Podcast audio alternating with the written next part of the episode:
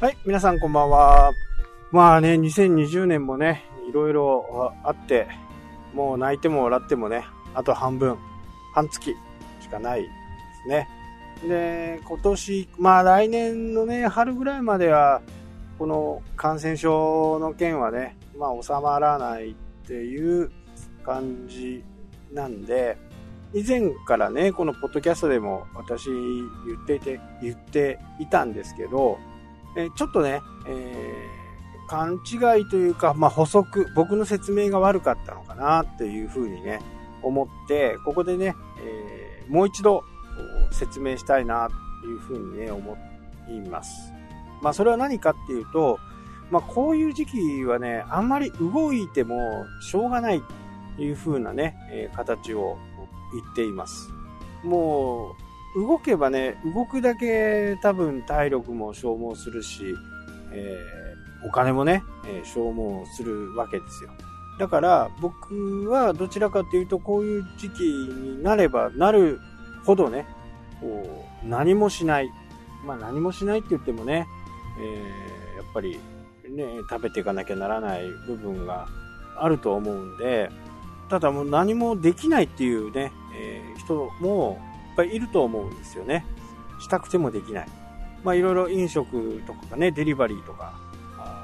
に転換して、どうにかこうにかやろうと思ってても、多分結果的にね、僕はマイナスだったんじゃないかなっていうふうにね、思います。それが今まで通りのね、店売りの分の売り上げは立つっていうことはなかなかなかったんではないかなと。なので、こういう時は動かない方がいいいうふうなことをね、ずっと言っていたわけで。とはいえね、動かないと言っても、まあ一日ボケーっとね、YouTube 見たり、映画見たりしている、そんな人はいないとは思うんですけど、次にね、えーこうなったらこうしようっていう風な、やっぱり予測をしていかなきゃならないんですよ。で、今、他は、ライバルはね、えーやっぱり体力的にも精神的にも弱っている状態ですよね。弱っている時期だと思われる時にこそね、先が見えれば攻撃をしていくんですね。次なる手を打つ。具体的には、春からね、何をするのか。まだまだこのデフレはね、抜け出せない。日本型のデフレが世界中にね、こうじわじわじわじわ増えていくんじゃないかっていうエコノミストも多くいますんでね。やっぱりその辺を考えると、この価格競争に打ち勝っていかなきゃならない。まあ、デフレ、基本的に、まあ皆さんお分かりかとは思うんですけど、もう一度ね、念のため、あの、勉強していこうと思いますけど、まあデフレって、同じね、えラーメンが、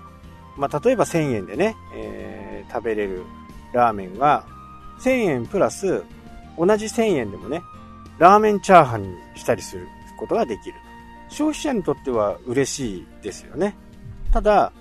消費者、全員が消費者イコール、今度、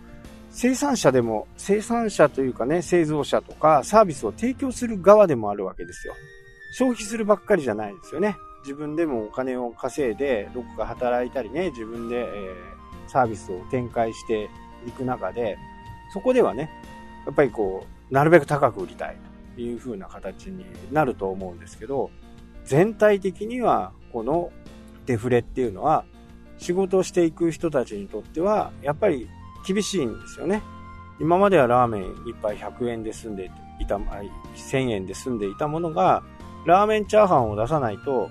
人が食べてくれないと。ほら、700円の、300円の、ラーメンが700円になったっていうイメージですよね。そうじゃないと人が来ないんで価格を下げざるを得ない。じゃあ700円にしたときに、従業員のお金は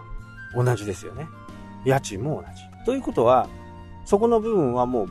数量稼いでいかなきゃならないっていう形になるんで、経営者、ね、オーナーさんっていう立場からすると、やっぱりきついんですよ、デフレになる。結果的にみんなぐるぐる回るんで、まあ、デフレっていうのはあまりよろしくないんですよね、これが進んでいくっていうのは。まあ今の、このね、失われた10年、20年って言われてますけど、まあ、この間ずっとこうデフレがこうずっと来てて、100%悪いわけじゃないんですよ。ある程度のデフレで収まってる時はいいんですよね。で、そうなった時に、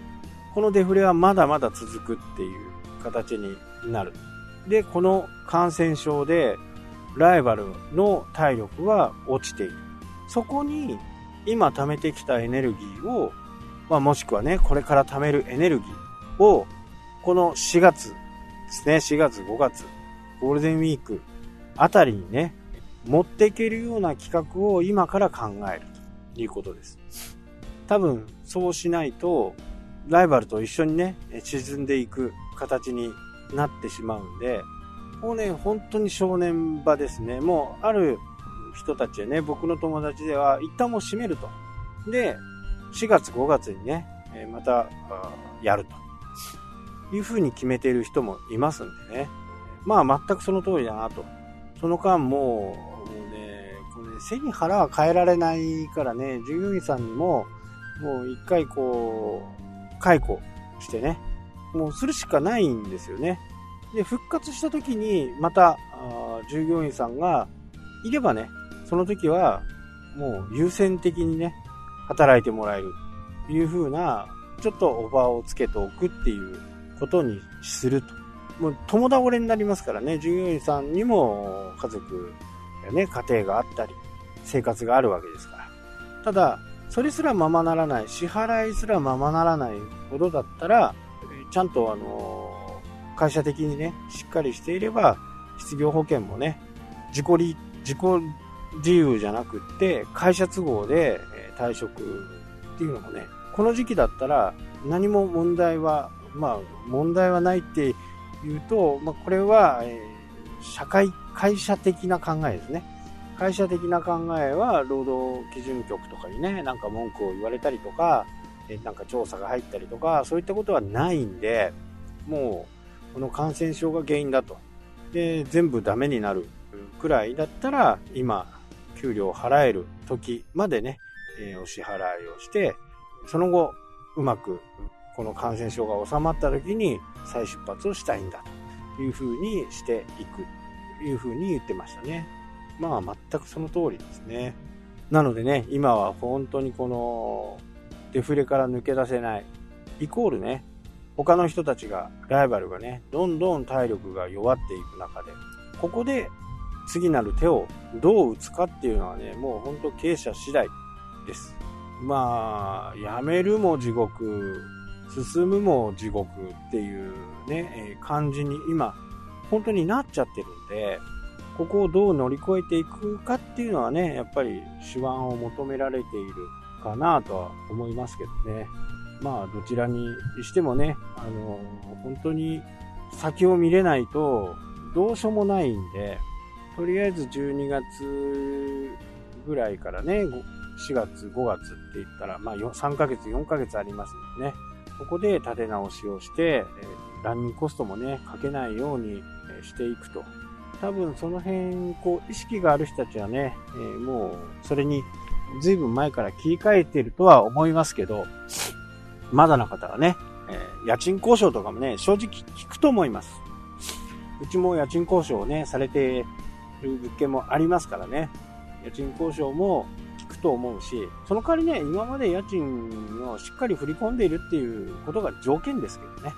お金を振り込まないのにね、定価を振り込まないのに、今だけなんか助けてくれってね、こう、虫が良すぎるんでね、そういうところに今までの経営のやり方っていうのが非常に出てくるんでね、しっかりやっていってほしいなとは思いますけど、今はね、この攻撃を待って温存をしておくのが一番いいのかなというふうにね、思います。はい、というわけでね、今日はこの辺で終わりたいと思います。最後までご視聴ありがとうございました。それではまた。したっけ？